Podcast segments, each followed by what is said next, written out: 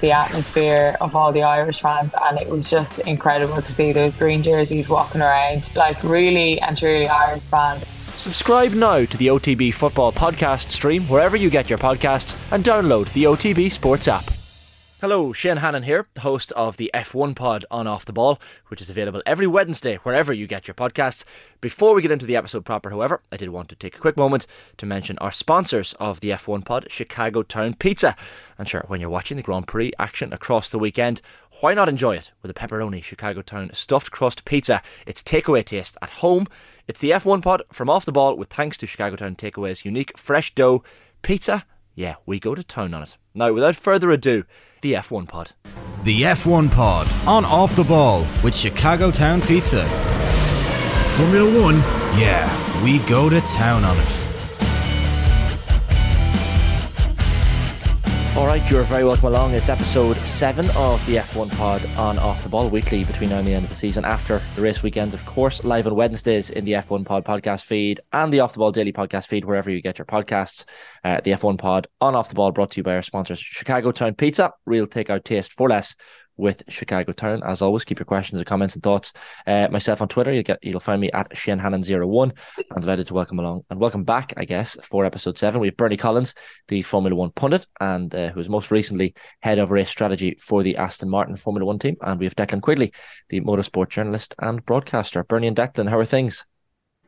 Good, nice to Good, be yeah, here. Cheers. Thanks for thanks for hopping on as per usual. You're we were just saying before we started there, Bernie. You, you love Hungary and the Hungaroring so much that you're still there. yeah, well, it's unfortunate I got here after the race, so it's weird being out of track and just as the pack up's happening and just as things are starting to sort of be put away and tucked down. But yeah, still here. It's a little bit wetter than it was over the race weekend, but but still chilling out here. Is that is that whole process? Because I, I haven't been at a Grand Prix before. The whole process of packing things away, taking things off. I'm sure the the teams have it down to a T now, but I mean it's a huge, huge undertaking at the same time. The people maybe don't realize the scale of the work that goes on behind the scenes to get all the equipment to to location. Yeah, it's definitely when you if you look at like sort of think of things like the pit wall, the garage, the trucks behind, all of that the teams will have taken down overnight after the race. So, you know, from the end of the race to the pack up being complete from a team side, there's probably another eight or nine hours work there and taking it all. And they have it they're they're pretty good at it now these days. They're like getting it all pretty quickly, put away all the offices and stuff, and then that'll have been transited to Spa, and then today, Wednesday, for the Spa weekend, that'll all be getting set up again. So the pack up that's still happening here is sort of the bits that are left behind. So the paddock club and um, some of the grandstands, ticket offices, all of the stuff that's sort of circuit specific. But the teams are actually cleared out pretty quickly after the race. Even the big, you know, Red Bull motorhome that we see that's really huge, they, they do it pretty quickly.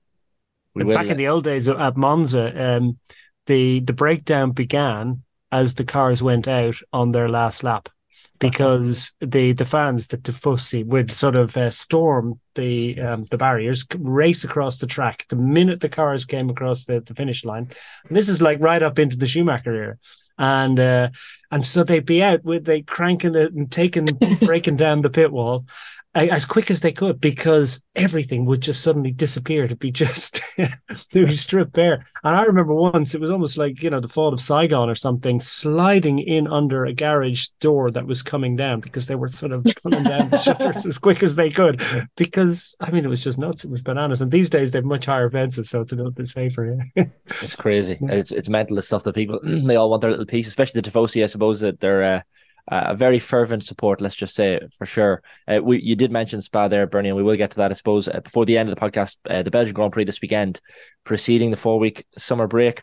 Um, Declan, that that's one like Spa was one for me that was always top of my list, unfortunately, and I, I always get slagged for, for bringing this up all the time. The the Spa Grand Prix I went to was the one a couple of years ago when the the rain played havoc and the, the half points were handed out, so it wasn't exactly the best Spa Grand Prix to go to. But It always rains in Spa, so It yeah, does. pick. Yeah. well, that's why I picked it. To be honest, I was like, "Oh, Spa will be brilliant." It always rains, so it's going to be a great race. But yeah, maybe we didn't barter for the, the amount of rain we had. Uh, uh, do you have you had a, I guess, a favorite Grand Prix location? Has there always been a place that has held the most?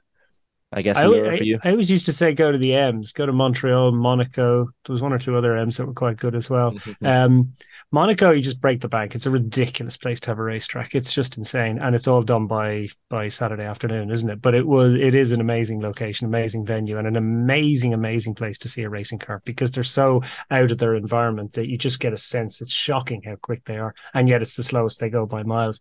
Um, I used to have this fantastic opportunity to go out on track. You know, get it. Everyone gets a tabard at Monaco.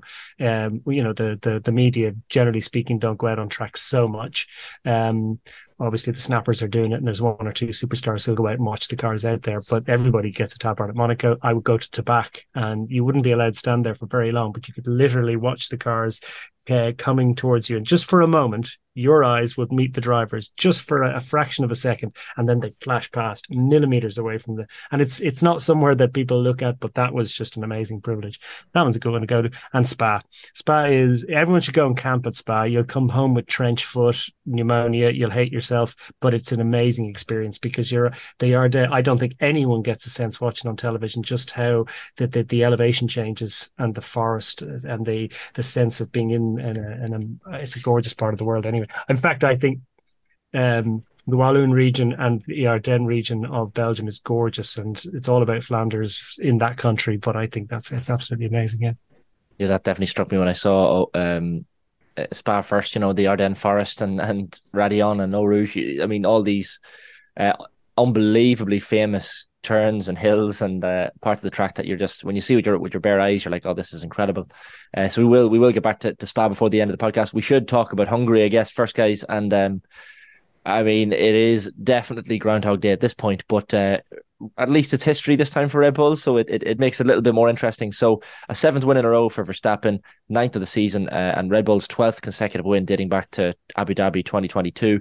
So this, of course, breaks the uh, the record of eleven straight wins set by McLaren with uh, with Senna and Prost back in 1988. Uh, Bernie, I guess this is a record that uh, when it was set in '88, people thought ah, it'll be a long, long time before this is um, this is broken. It was a long time, and uh, I mean, what a team! Red Bull, unbelievable. Yeah, and I think when you look at it, you know, and credit to them, they've they've built a strong car. Max is driving it, you know, really well. There's very few mistakes coming either in qualifying or the race, which is like you know, leading every lap of the race last weekend is so impressive and so hard to do in a multi-stop race. You know, to always be in that position. You never need to stop behind the guy in P two. You can just lead it from beginning to end. it, it is impressive what they've achieved and what Max continues to achieve because you've got to think that although we're saying, oh, it's easy, he's in the fastest car, he cannot let his concentration slip in a qualifying lap. You know, and maybe we did see that a, a bit last weekend. He wasn't expecting Hamilton to be so close, so he didn't get the best lap in Q3. But to keep that level of concentration without the competition, with each these guys creative, it is impressive to see him continuing to do it week on week. And you know, the question is going to be where does it stop? And short of a reliability failure or some really out there conditions, which again I think Red Bull's pit wall are highly adapted to deal with. I just don't see where the competition. You know, we closed and qualified this weekend, but I don't think we're closing in the race. It's mad, isn't it, Declan? I mean, like that that season from McLaren 35 years ago that we mentioned, uh, historical in many senses. But I guess one thing it didn't achieve is winning every single race across the season. Are we are we getting to the point now where that's it's still a while off, but is becoming a distinct possibility?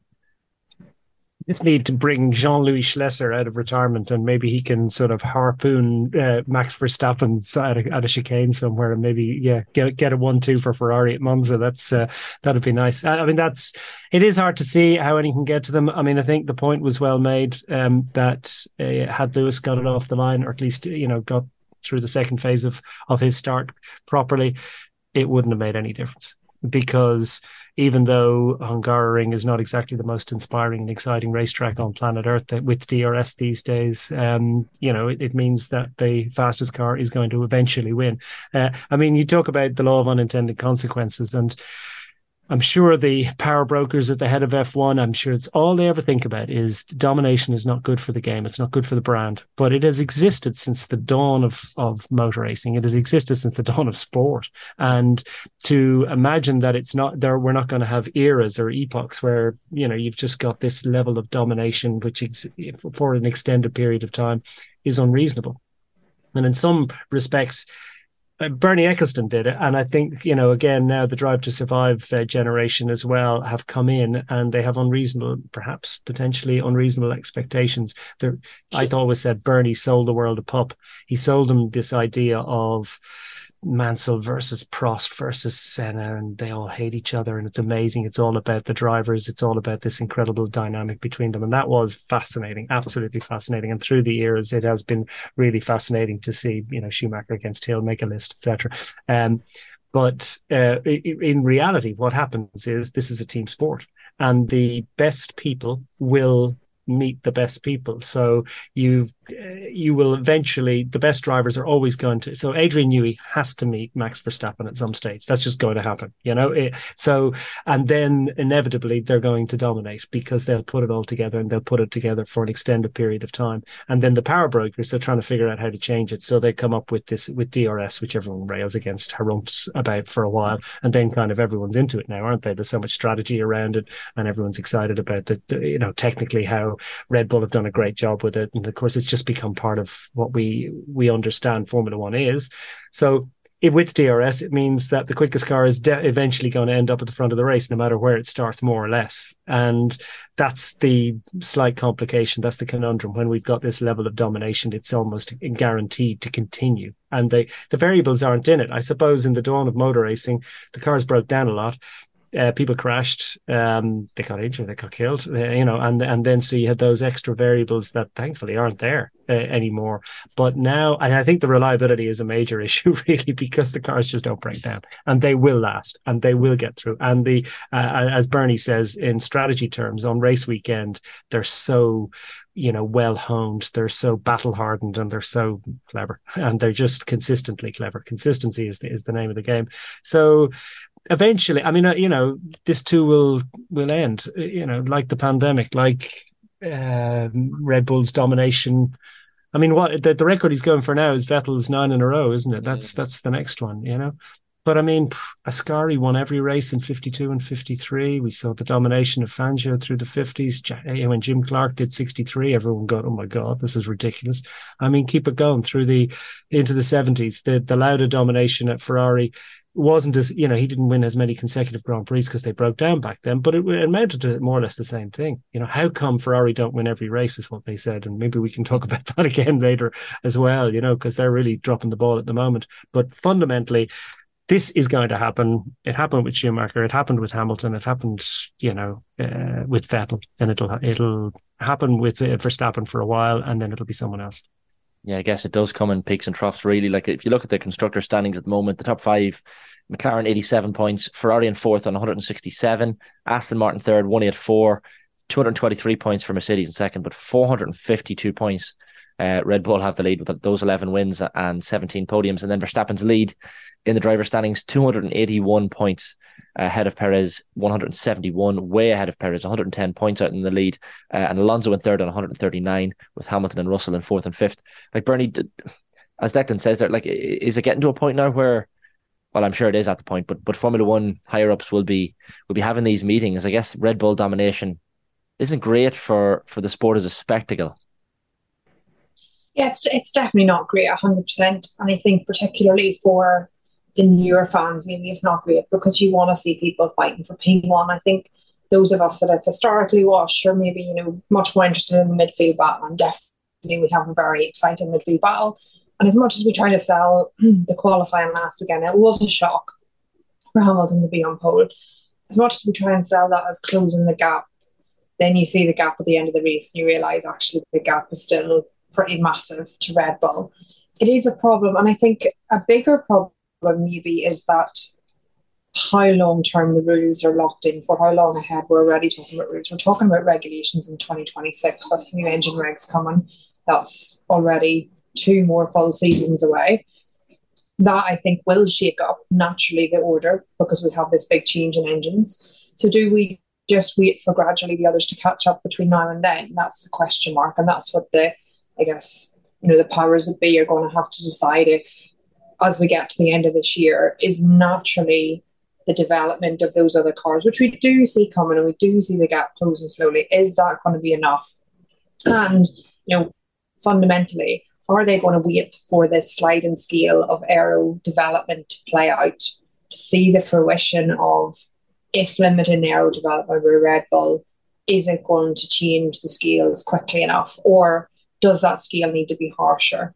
Does it need to be more than the 5% or whatever it is steps between teams? So I think they sort of need to almost not react too quickly and see their own regulation play fully out in terms of, of what's going to happen in aero development. Um, I guess, and uh, from a Red Bull perspective, and those questions, there's so many questions there that I guess Red Bull and and Formula One and everyone else are going to be trying to answer over the next while. Um, we, we always talk about Verstappen, but I guess you forget almost that there is Checo is there in the background trying his best to to race with one of the greatest drivers, certainly of modern times. Um, uh, Bernie, you you know Checo very well, obviously, but but uh, I mean, per qualifying in ninth in Hungary, but then uh, you use the offset strategy, starts on the the hard tires. Most of the front runners are on the mediums. At the weekend just gone, um, and does well. You know, climbs up the leaderboard and, and has that battle with uh, with Norris then for second and third. Um, it, it's a difficult position for Checo, isn't it? At the moment when you're when you're racing someone like Verstappen, and I guess you're getting compared to him week week in week out. It definitely is. Like he's not, you know, pre in his previous teams his previous vices, he was maybe the one scoring the most points. So he's not been so much in this position until he's joined Red Bull. And obviously he's fully expected that going into that Red Bull seat. That was always a number two driver seat, regardless of how, good the number two driver is. I'm a big fan of Checo. I work with him a lot, as you say. I was surprised how long it's taken him to turn around the, you know, pretty poor results that we've had so far this year. To be trailing to Verstappen by, like you said, 110 points at this point in the season's pretty poor from a car that is second best. It's not like Verstappen has the second best car and he's over racing it. That, that car deserves to be P1 and P2 on the podium every week. Um, and you know the P1 in Hungary, the shunt lap one, I just thought, oh, you know, this is going to be another weekend from hell. How do you turn it around? And he did what he needed to do in qualifying. He got rid of the Q1 and the Q2 sessions. Maybe not the best Q3, but he just needed to progress through those sessions with no mistakes. Um, you know, especially as we had the, the different qualifying last weekend. And he done that well, and then he raced well. Hungary is difficult to overtake. So I'm even surprised at some of the progress that was made through that race. So he just needs to keep that going forward if we can And into Spa this weekend. He enjoys Spa, I think, as a track. Um, so yeah, it's going to be an interesting one for him. And it, you know, even last week, a lot of pressure with the Ricciardo move. Mm. Ricciardo moving into the AlphaTauri seat. As much as you come out in the press and you say, "Oh, I'm not worried about that. I'm not conscious about that," like why did they do that at that point in the year? Is it to say give Ricciardo a few races before the shutdown, then make some big decisions? That is a lot of pressure on your back when you know someone as good as Ricciardo was getting in the AlphaTauri seat that weekend. So I think he did all right last weekend, but let's see what this weekend brings. Got quite pointed, didn't it, Declan? Like the uh, the timing of that move, as as Bernie says, bringing Daniel Ricciardo back in, um, and I, and I think uh, Lewis Hamilton even during the week was taking an aim a little bit of a name, of course. It's a it's low hanging fruit when it's Mercedes versus Red Bull, but uh, that decision to replace Nick De Vries with with Ricciardo at, at, at AlphaTauri, um, just ten races into his maiden F1 season, Nick De Vries, as we spoke about in the last podcast, uh, and Hamilton had said I was definitely surprised to see the decision. Uh, to sack Nick, he's such a talented young man, such a nice guy as well. So I think the future's still bright for him. Like, it, did it feel like a a timely? I, I, I don't think well, funny enough, um, generally you don't get as long to prove yourself in Formula One these days compared to days of yore because um, they come in pretty much fully formed, or at least they ought they ought to. Pace wise, they shouldn't be that far away, and they shouldn't be consistent. So, I mean, it's tough for De Vries. I mean, talented racing driver, as you say, but um, wasn't performing, there was a better option. That it was Daniel Ricciardo was extraordinary. And does he really want, want to go back to Red Bull? I mean, it's a poison chalice, as, as Bernie has pointed out there. Um, Sergio Perez is having to come to terms with the fact that he is the uh, established number two driver, and no Formula One driver has ever arrived at the top level without thinking of themselves as at least the very best in their team. Um, so, and Ricciardo, he's still got a, bit of PTSD from his McLaren time, hasn't he? And it's it's funny how it's it's you know drivers suit different automobiles at different times in their career. You know, they can have these little dips, which is because the car isn't suiting them. Might be a bit of a Russell situation at Mercedes going on there. I'm not sure what what the situation is for Perez, but uh, you know whether it's just the automobile isn't suiting him, whether it's the environment, whether he's just had couple of seasons now have not been the main man and he's lost a little bit of his mojo because of it. it um, only he really knows that for absolute certainty. But uh, but absolutely, yeah, you can be sure that there's a lot of politics around these decisions for Ricciardo, Does he really want that though? I mean, mm. does he really, really want to be you know, um, going up against Max Verstappen? Does he believe he can beat him? Would he? I don't know. Yeah, it's a bit of a poison chalice for for whatever driver because obviously Checo's a top driver as well, as is Ricciardo. Whoever takes that position is going to be uh, up against it, I'd imagine, week in week out. Um, we did mention Lewis Hamilton, and and I guess we should pay credence to the fact that he had a, his 104th pole position. Uh, he said on Saturday after after that um, qualification that it, it, felt like his first after such a drought. Saudi Arabia 2021, uh, Bernie was was his last uh, pole position. Um, and, and look, the race didn't go to plan, as you say, but I guess he still deserves credit for for banging out poles uh, in in that car because, as he says, he apologizes to his team afterwards. But he's been he's been critical, I guess, of the of the car over the year, so he's still able to pull out these results. Yeah, I think he's pushing the team very hard. I think it, it was interesting. I spoke to someone I can't remember over the weekend, but Lewis has changed a little bit his attitude and his video comms. He's starting to thank the team a bit for their good pit stop or for the work they've put in or the effort or thank the factory. So I think we are seeing someone who's trying to get the team behind him trying to push it forward, trying to push the development. You know, the qualifying lap was impressive. I think there was some comment afterwards that said it was the first time he tried to go flat through the high speed section and he wasn't sure he could do it, but he figured Q3 run two was the time to give it a go. And like that's a different kind of bravery to definitely what I'm capable of of saying this is your one lap, you know, literally live on TV in front of everybody, all or nothing is the grip going to hold, and that's how I got the pole lap. And I just, you just, and I remember watching it and thinking he had a little wiggle through turn thirteen, I think it was second last corner. You just sort of thought maybe he lost it there, maybe that was enough, and still to get it on pole. That is, you know, bravery and confidence, you know, that I don't possess, and that is that isn't to me what an F1 driver really epitomizes. You see that time and time again from the guys that are really good, and it's almost like they not that they don't care about, about their their own safety, but it's just like I'm going to prepare to take this risk that I know if someone else doesn't take it, I'm going to benefit from. And it's great to see that fight within Lewis. Um, and you know, it will to get that pole, and we say the race was then difficult afterwards that will invigorate the team behind him so much because that gap, you know, has been closed. Yes, one event, yes, one specific set of circumstances, but that gap for that weekend was closed. And that is the bit that they're going to, you know, really latch on to and really drive them forward in terms of development. So it's going to be really interesting to see, you know, and we've talked a few times about it. It seems that the higher fuel, their race pace really suffers, I think, compared to the qualifying pace. They're not the only team that I think suffer that. So can they get on top of whatever their current race issue is, let's say, in order to, you know, his, his start was was terrible compared to Max's. If you compare it to Max and Norris, I think it was the week before, um, you know, almost the tables turned. So can can they get on top of those issues to really drive the race forward? Before we take a quick uh, break, we should we should mention Declan George Russell's drive because uh, while we're on the the, the subject of uh, of Mercedes, uh, it was a poor qualifying for Russell, 18th. Some strategy issues there as well. He was sent out into into traffic at the end of Q1. Um, it wasn't but, entirely on him, but then he was letting them all past him, wasn't this he? This is they it. Have this, they have this gentleman's agreement. I mean, come on. I mean, it's you know, I don't understand that. I mean, you, it, it, their their lap into their lap should be almost as as busy, and you just got to get your elbows out a bit, don't you? You know. Yeah, yeah. get get them greasy, hundred percent. And and the race itself, it, like, it, it yeah. was a team effort to be fair, and it's not yeah. a track where you expect to see too much in the line of uh, of, of, overtaking, but Russell certainly. Uh, probably the drive of the day. I mean, ends up uh, in eighth behind the two Ferraris, overtakes Sainz, and then of course with the a penalty for Leclerc, ends up sixth. So an amazing turnaround for George Russell, Declan.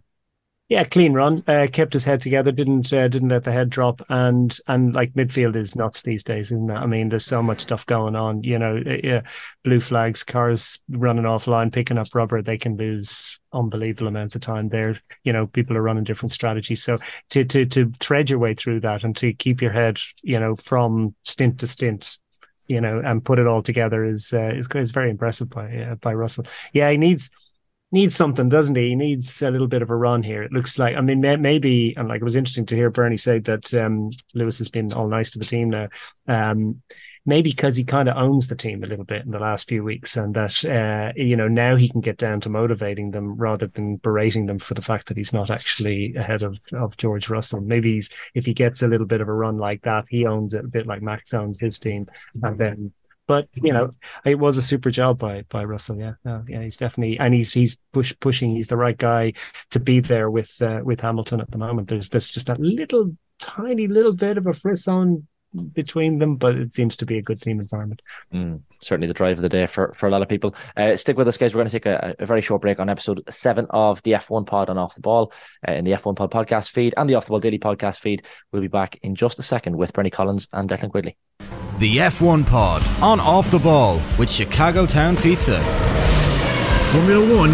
Yeah, we go to town on it. All right, you're very welcome back to episode seven of the F1 Pod on Off the Ball, weekly between now and the end of the season. After race weeks, of course, live on Wednesdays in the F1 Pod podcast feed and the Off the Ball Daily podcast feed as well. Uh, keep your questions coming in to myself on Twitter at ShaneHannon01. Uh, we have Bernie Collins, the F1 pundit and former head of race strategy with the Aston Martin Formula One team, and Declan Quigley, the motorsport journalist and broadcaster. Uh, we were discussing George Russell there just before the ad break. We should mention, I guess, the other young British driver that everyone uh, likes to, to focus on is Lando Norris, Bernie, and uh, I guess from McLaren's perspective, things are things are looking okay at the moment. Piastri and himself had a little bit of a ding dong and a little bit of controversy over the radio, got a bit tetchy uh, in terms of priority at the pit stops, but uh, ultimately Norris pulls away and, and has a brilliant race in second. Yeah, I think so, and I think that's something that's sit down and review afterwards. But you know, just looking at the Norris thing first, second week in a row on a podium, we were shocked at their pace at the start of the year and now equally as shocked with the turnaround, really, much more back to the position that we would have expected them to start the year in. Fantastic for Norris to get the double podium. Fantastic that McLaren have been fit to get on top of whatever the issue they had was and find the pace. Piastri's done a fantastic job, you know, maybe more so at Silverstone than this weekend. But in this weekend, it's interesting the team play, how they call the pit stops. I don't necessarily think they were expecting Norris to have undercut Piastri. I think they're trying to protect both of the positions from Hamilton that had a poor stop, so it wasn't needed anyway. But over the next two stints, Norris's pace showed that the decision, whether accidental or on purpose, was the correct one. It was correct to have the drivers in that order. Piastri in those final two stints was just not fit to match Norris's pace for whatever reason. We don't fully understand that. And I think they'll go back and they'll review why the pace was different for a start. So, from a driver learning point of view. And secondly, what they should have done in that situation or how they're going to explain that to, to Piastri on the radio going forward. Because, from an absolute team's points point point of view, there's a lot of points in that. It was a correct decision. It's correct that Norris was ahead. Otherwise, you're letting both guys fall back. Is Piastri already cooked?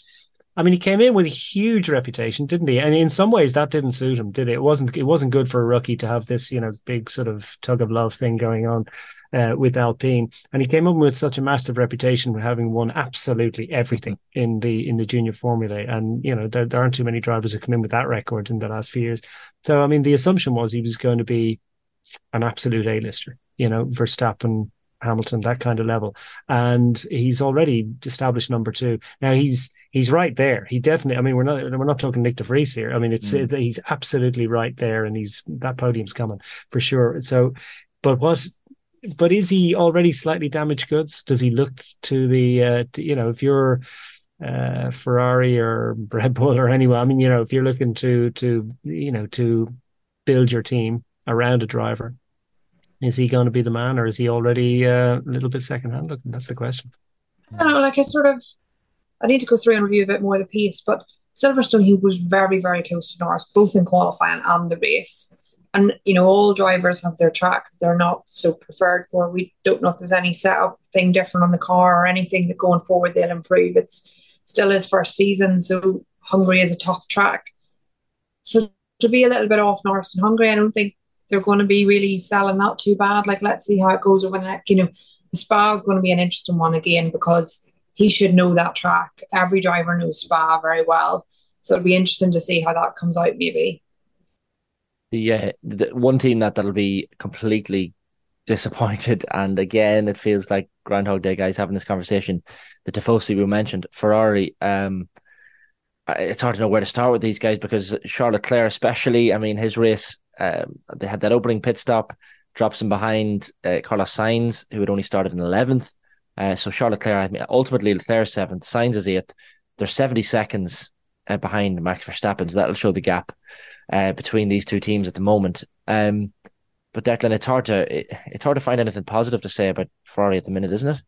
Yeah, no consistency, you know, and they mm. don't seem to know where they are. And I'm sure Bernie can talk about their uh, operationally where they don't seem very uh, together, but um, fundamentally they just don't have a don't have a jam jar, do they? Yeah, have a car, and that's so at least they don't have them for a whole weekend, and mm. it's just coming and going. And um, yeah, you talk about that pole lap and what it's done for Mercedes and and what a motivational boost. I mean, they need something to come out of the woodwork a little bit that will just give them a little bit of a G up. That oughtn't to matter. I mean, you know, they should have with the amount of resource these teams have, the amount of money and like the amount of uh, sort of science that, and engineering that goes into this. You, you, almost the entire season should be sort of mapped out in front of them. They should have a fair idea of where they are quite quickly, and then they'll develop from that. But it doesn't seem to be like that, do they? It's still a human endeavor and Ferrari, yeah, just yeah, not not so good. It is a human endeavor, Bernie, as, Declan says, and, and uh, there was there was comments this week from Paul Stoddart, the former F one team principal, and he was saying Ferrari made a terrible mistake in sacking Mattia Binotto last year. Said they need him back. Um, they could be caught by by McLaren in the constructors' championship as well if they keep on this this this form. He was saying uh, he says he doesn't blame Fred Vasseur, but feels Ferrari made an error in not making certainly at least the transition smoother. Does does he have a point that maybe the Binotto exit was was a, a turning point in the wrong direction? It's really difficult to know. I think that maybe it's very hard to know totally the structure of a team internally. We often blame, you know, I don't necessarily think that's that not was the right thing, but or however it was phrased, but or bringing in Fred that either of us going to turn it around. But I don't think within 10, 11 races, someone at that level in a team is making a difference to direct, definitely not to direct car performance. I think to make a difference to car performance, to like their ultimate speed in qualifying, that definitely takes more time. And we have seen some glimmers of hope from some of the decisions they make over a race weekend, some of the decisions that they make, you know, uh, explained it before the Canada strategy decision, for example. We have seen some indications of a strong team in the background. It's just like Declan says, the consistency. Mm. Week on week, they're not making the Canada pit stops decisions. It's every so often it happens, and then it doesn't happen for a week, and then we get a bad week, whatever. So it's can over time, and I, I sort of think you need to give someone in that position a year. I don't think you're going to see the realization of that, you know, next year. You know, really, whatever. It's a bit like thinking of a totally different if we thought at the start of the year, Aston's strong performance coming online at the same time as our new factory is totally unrelated to the new factory because you've not seen the effect of that sink through the team yet. So I don't think from my position I know enough about the management structure within that team to comment is one better than the other or was one a mistake and should they revert it? Definitely now they shouldn't revert it because they just seem to continuously cause themselves chaos they don't need and they just need to give the guys in the team the best resource they can to get that car to the best position and let someone in the factory focus on the other stuff they need to do. it's remarkable the way the DNA of a team just sort of lasts for you know decade after decade. I mean, with the exception of the Lauda years, sort of kicked off by Montezemolo, and then into the the Schumacher years with um, with Jean Todt at the head of you know that that cabal of uh, Rory Byrne and um, Ross Brawn. I mean, you know, and, and, Michael Schumacher, they they put the consistency into it, but it just hasn't existed since. And it's it's it really is extraordinary, you know. And there there has been a bit of a turnover in management, and it's got to. I, I again, yeah, you're absolutely right. We're looking from the outside in. We don't really know what's happening day to day, and you do have to see it across a longer period of time. And so, and he does need a bit of a, a bit longer to get his to get his head around it and put his own stamp on the management structure. But if there if there isn't a head there, then everybody starts shouting at each other underneath that. You know, mm. they're everybody's trying to sort of fight to try and retain their their little piece of the pile. So yeah, it's just it's just remarkable, and, and like it's i mean it's a shame because it's such a big brand and i always hated this this uh, obsession with ferrari to the exclusion of all other teams i don't think it's right but uh, but it's true that you know that this particular sporting series does actually uh, benefit when ferrari are going well up to the point where they dominate for about four or five years and kill the whole thing which mm. happened it, it just struck me there as well when you're talking. We're talking, uh, granted, a lot of negative stories, but uh, the Nick de Vries exit, uh, Bernie. Uh, there was comments during the week from from David Coulthard where he's talking about uh, Logan Sargeant, and he was saying he is at risk of being axed by Williams at the end of the year if, if he doesn't pick up. So Sargeant and de Vries were the only two drivers not to pick up a, a single point in, in in F1 this season, um, and obviously this is where I guess the, the team strategies come in and, and the, the, the workings behind the scene. Logan Sargeant obviously brings in money to the team. So uh, he'll be there. Well, this is it. Like, is this yeah. is that is that the only is that the only thing that matters? I guess, Bernie, for for a team at the at that end of the grid, that if you're bringing in money, results, while important, don't matter as much. It's difficult, and it, there's almost two aspects in the team. So, if you think of sat on the pit wall, you've got the engineering aspect of the team that are interested in getting, you know, let's talk about the McLaren example again, the fastest driver to the best position at the end of the race and you know, disregard on the other. If that was Norris and Piastri paid an unpaid driver, should the team on the pit wall have done the same thing? 100%. They should have got the best points they can for that team because the prize money at the end of the year is worth more potentially than some of the paid drivers bring. The management structure further up have probably got a more delicate balance to strike. But I imagine there's a lot of paid for drivers out there looking for seats. Mm. But I think that in all instances, almost, you need to back your horse at the start of the year and stick with that horse through the year. Be that De Vries, be that Sargeant, be that Fred, whoever it is, and say, we've got a plan to get us to the end of the year. Are we seeing improvements? Are we seeing marks in the right direction? And to sort of say, they're the two drivers that haven't scored any points. In any other season, if the midfield wasn't so close, we'd have loads of drivers on zero points for the whole year. We'd have loads of teams on zero points potentially. So it's really interesting that this has become the marker of whether a driver is good or not. Because to get the difference in that P10 and P11 is often so small and often based on strategy decisions or whatever that it's not necessarily all the driving. So the team has so much more information than we have, be it their feedback, their progression, their time in the sim, all this other stuff. It was interesting with the De Vries aspect that, you know, Red Bull or AlphaTauri were coming out and saying he's got four races left to show us his skill. Whereas I think James Vowles has already come out on Sargeant and said he's developing, for, you know, a bit more positive, definitely mm. more positive tones. And it's a bit like um, the good cop, bad cop, you know, the the football manager at the side hurling abuse versus the football manager hurling encouragement. It's a very dramatic difference, I think. So I don't know, maybe he's at risk for next year, but Williams aren't the sort or haven't in the past necessarily got rid of them mid season. Um, so it's very interesting to see how that, you know, how James Vowles' outward expression of support. Let's watch how that develops. And can, you know, their parents reasonably strong. I think they've done a lot better. The car's developing better. There's a lot of positivity from Williams.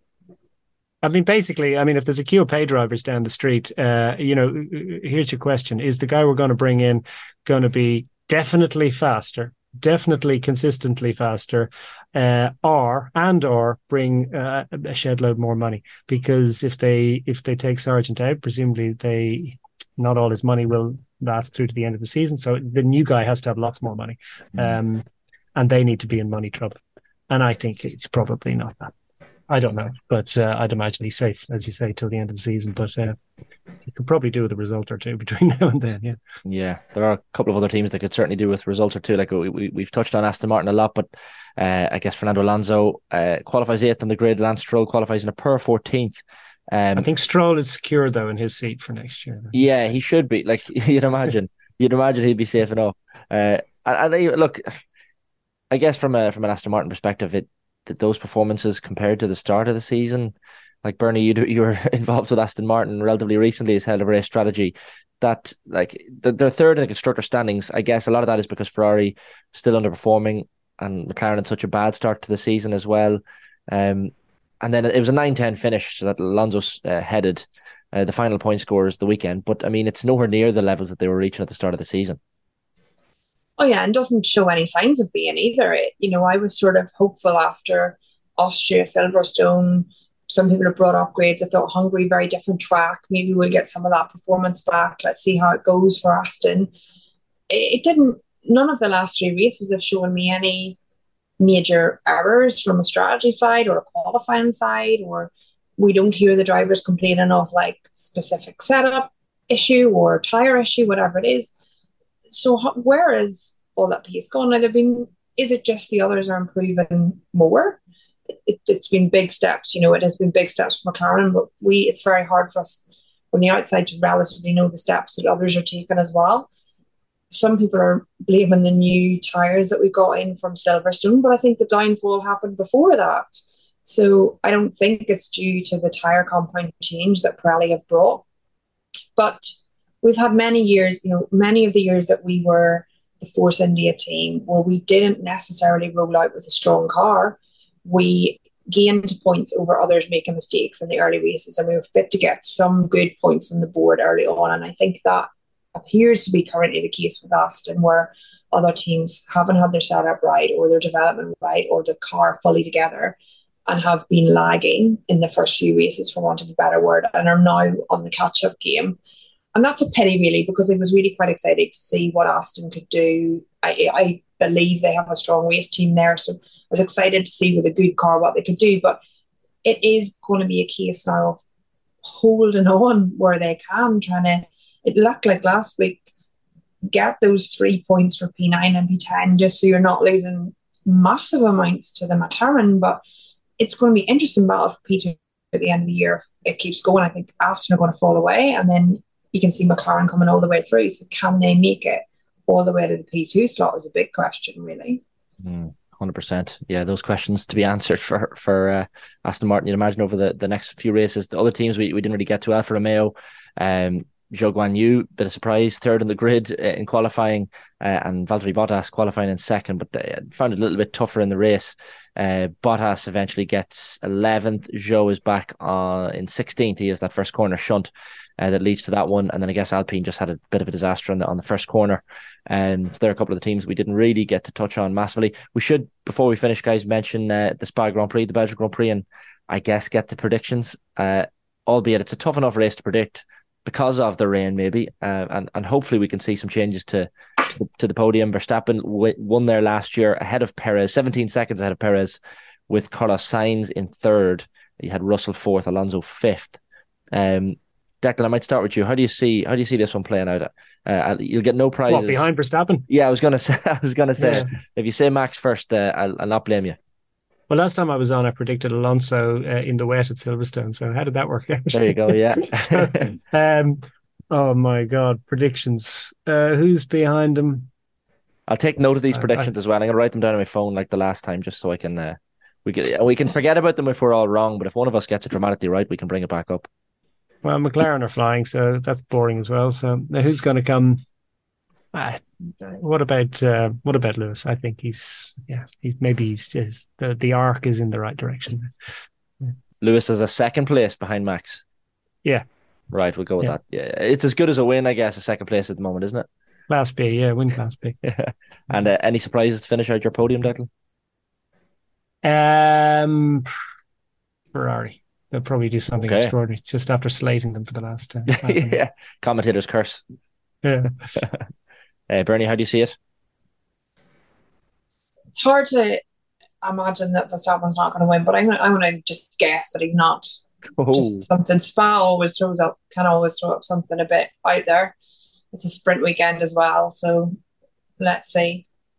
So I'm just going to say Checo's going to win, and then I'm going to put in Norris because I, I thought McLaren looked strong. Yeah. Um, and then probably Hamilton. Hamilton in third. So, yeah. What did I say last week? Do you have my last? What did I done? Did we predict? Week? I'm not, not sure if we predicted it because it was a couple of weeks out. Oh. Uh, oh. I can't remember. Oh, right. But uh, I, I'll have to keep note of these ones. That's it. So yeah, I guess if Max isn't on the podium, something has happened to his car. He's been knocked out of the race. You'd imagine. I'm going to go. Well, Spa's one of those ones where anything can happen because it's looking wet some of the weekend. Yeah, this is it. It's it's. I those... there in 90- eight. You've ne- yeah, you've never seen such carnage. they need a rubber nose cone for Zhou Guanyu. That'd uh, that'd solve our yeah competition. Absolutely, make it interesting.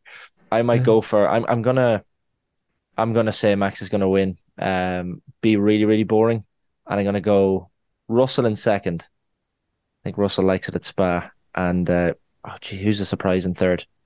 There's no real surprises, I guess. I guess Lando Norris isn't a surprise anymore. Um, Carlos Sainz we'll go Carlos Sainz in third.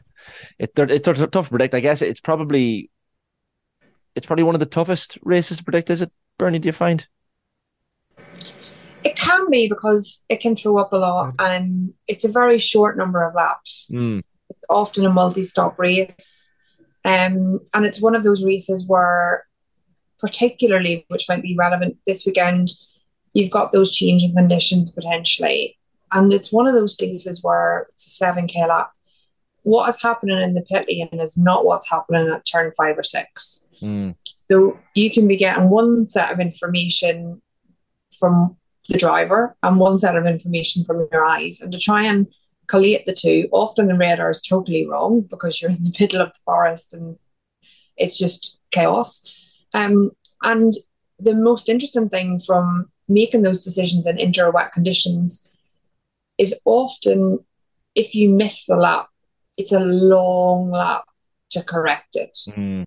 So if you're one lap too slow and putting on an inter or wet, you've got a very slow lap to get in and fix it. So making those decisions at the right time almost becomes more important than a long lap. In a very short lap like Austria, very quickly you correct the decision and you move on with your life. Whereas, you know, I've had many examples in Spa where it feels like forever to get it back around again. The same's true in qualifying in terms of positioning, or we talked a little bit about Russell last weekend being in the wrong position on track for the qualifying session. If that happens this weekend, it's really detrimental because you've got a long time to correct. If you leave the garage too late, it's a, a long battle to get to the start finish line. Yeah. Does, does that mean you're more likely to make the change if it's if it's going you know if it's going to be a change to a different um, I think you almost have to preempt it, particularly if you go Yeah. on the dry to the inter direction. You almost have to preempt it because it's a one minute 44 lap, I think, when it's dry. So you're talking over two minutes in the inter conditions. So you need to sort of be that minute ahead of the conditions or the, the issue that's about to arise. Not so much going into the dry because that tends to happen much more gradually, but definitely that you know, dry to wet or inter conditions. And we know that when it rains, it rains heavily there, as you can tell yourself from your camping experiences. But i i you do need to be just a little bit more ahead of the game, I think, in Spa. Absolutely. yeah. Well, it's, it's so always- those that aren't paralyzed by indecision are the ones that, that yeah. so you might get a good read on the pit walls this weekend. Yeah, you'll see the Looking forward to it. confusion on some of the faces. Uh, it's always a race to look forward to, guys. Uh, Bernie and Declan, thanks a million for your time as always. Cheers. Thank you. Great stuff. Bernie Collins there, the F1 pundit and former head of race strategy with the Aston Martin team, and Declan Quigley, motorsport journalist and broadcaster. That is episode seven of the F1 pod and off the ball in the books. We will be back next week for episode eight, of course, to, to recap on Spa and all the action. There will be a slight break then, of course, for the I guess the summer and the F1 hiatus that uh, that comes. But we will be back then with episode eight of the F1 pod here and off the ball next week. Good luck. The F1 Pod on Off the Ball with Chicago Town Pizza. Formula One. Yeah, we go to town on it.